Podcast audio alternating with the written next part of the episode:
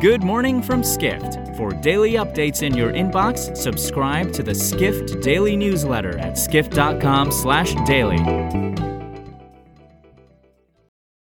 It's Friday, October 14th, 2022. And now, here's what you need to know about the business of travel today. Delta Airlines CEO Ed Bastian acknowledged on Thursday the travel industry is facing the prospect of economic turbulence, but he believes that possible recessions in both the U.S. and Europe later this year won't hurt the industry's recovery, reports Edward Russell, editor of Airline Weekly, a Skift brand. In fact, Bastian said during the carrier's third quarter earnings call that travel is experiencing a countercyclical recovery, adding Delta didn't see travel demand being quenched during the summer surge. Although economic outlooks widely predict recessions in the U.S. and Europe, Delta president Glen Hauenstein said the company is continuing to see strong demand in both regions. Corporate bookings at Delta hit roughly 80% of 2019 levels at the end of September and are expected to rise during the fourth quarter. Delta reported a nearly $700 million net profit in the third quarter. The company's revenues during the period were up 11% from 2019 levels.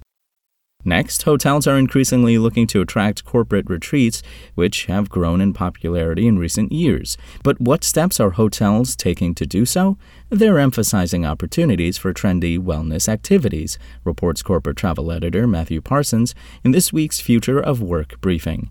As more companies are turning to corporate retreats to create camaraderie among remote workforces, Parsons cites JW Marriott and Radisson as hotels ramping up their efforts to attract those events.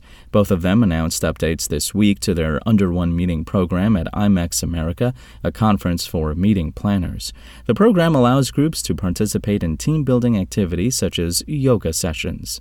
However, Parsons notes that some experts question if wellness activities, such as sound healing and intravenous drops, are truly beneficial for hotel guests. Corporate wellness specialist Sahara Rose DeVore said the concept of wellness travel has gone off the rails. She added that if a hotel has wellness labeled in its services, it's most likely a surface level offering with the goal of one upping competition. We end today looking at TikTok's growing influence in tourism marketing. Its rise as a resource for travel planning is forcing destinations to devote more resources to short form video marketing, writes global tourism reporter Dawit Habtemariam.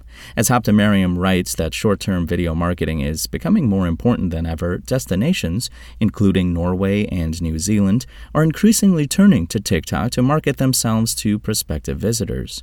Roughly 40% of travelers over the age of 30 prefer prefer TikTok to Google as a search tool in travel. Meanwhile, Clayton Reid, CEO of marketing firm MMGY, said he's seen destinations spend significantly more on marketing on TikTok in the last year. Reid also believes that there's a demand to do creative and original content on TikTok. He added destinations won't be able to run successful marketing campaigns on TikTok by just repurposing old content. For more travel stories and deep dives into the latest trends, head to skift.com.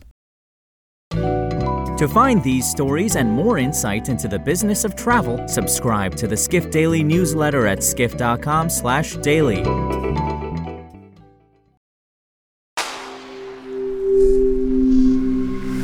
Spoken Layer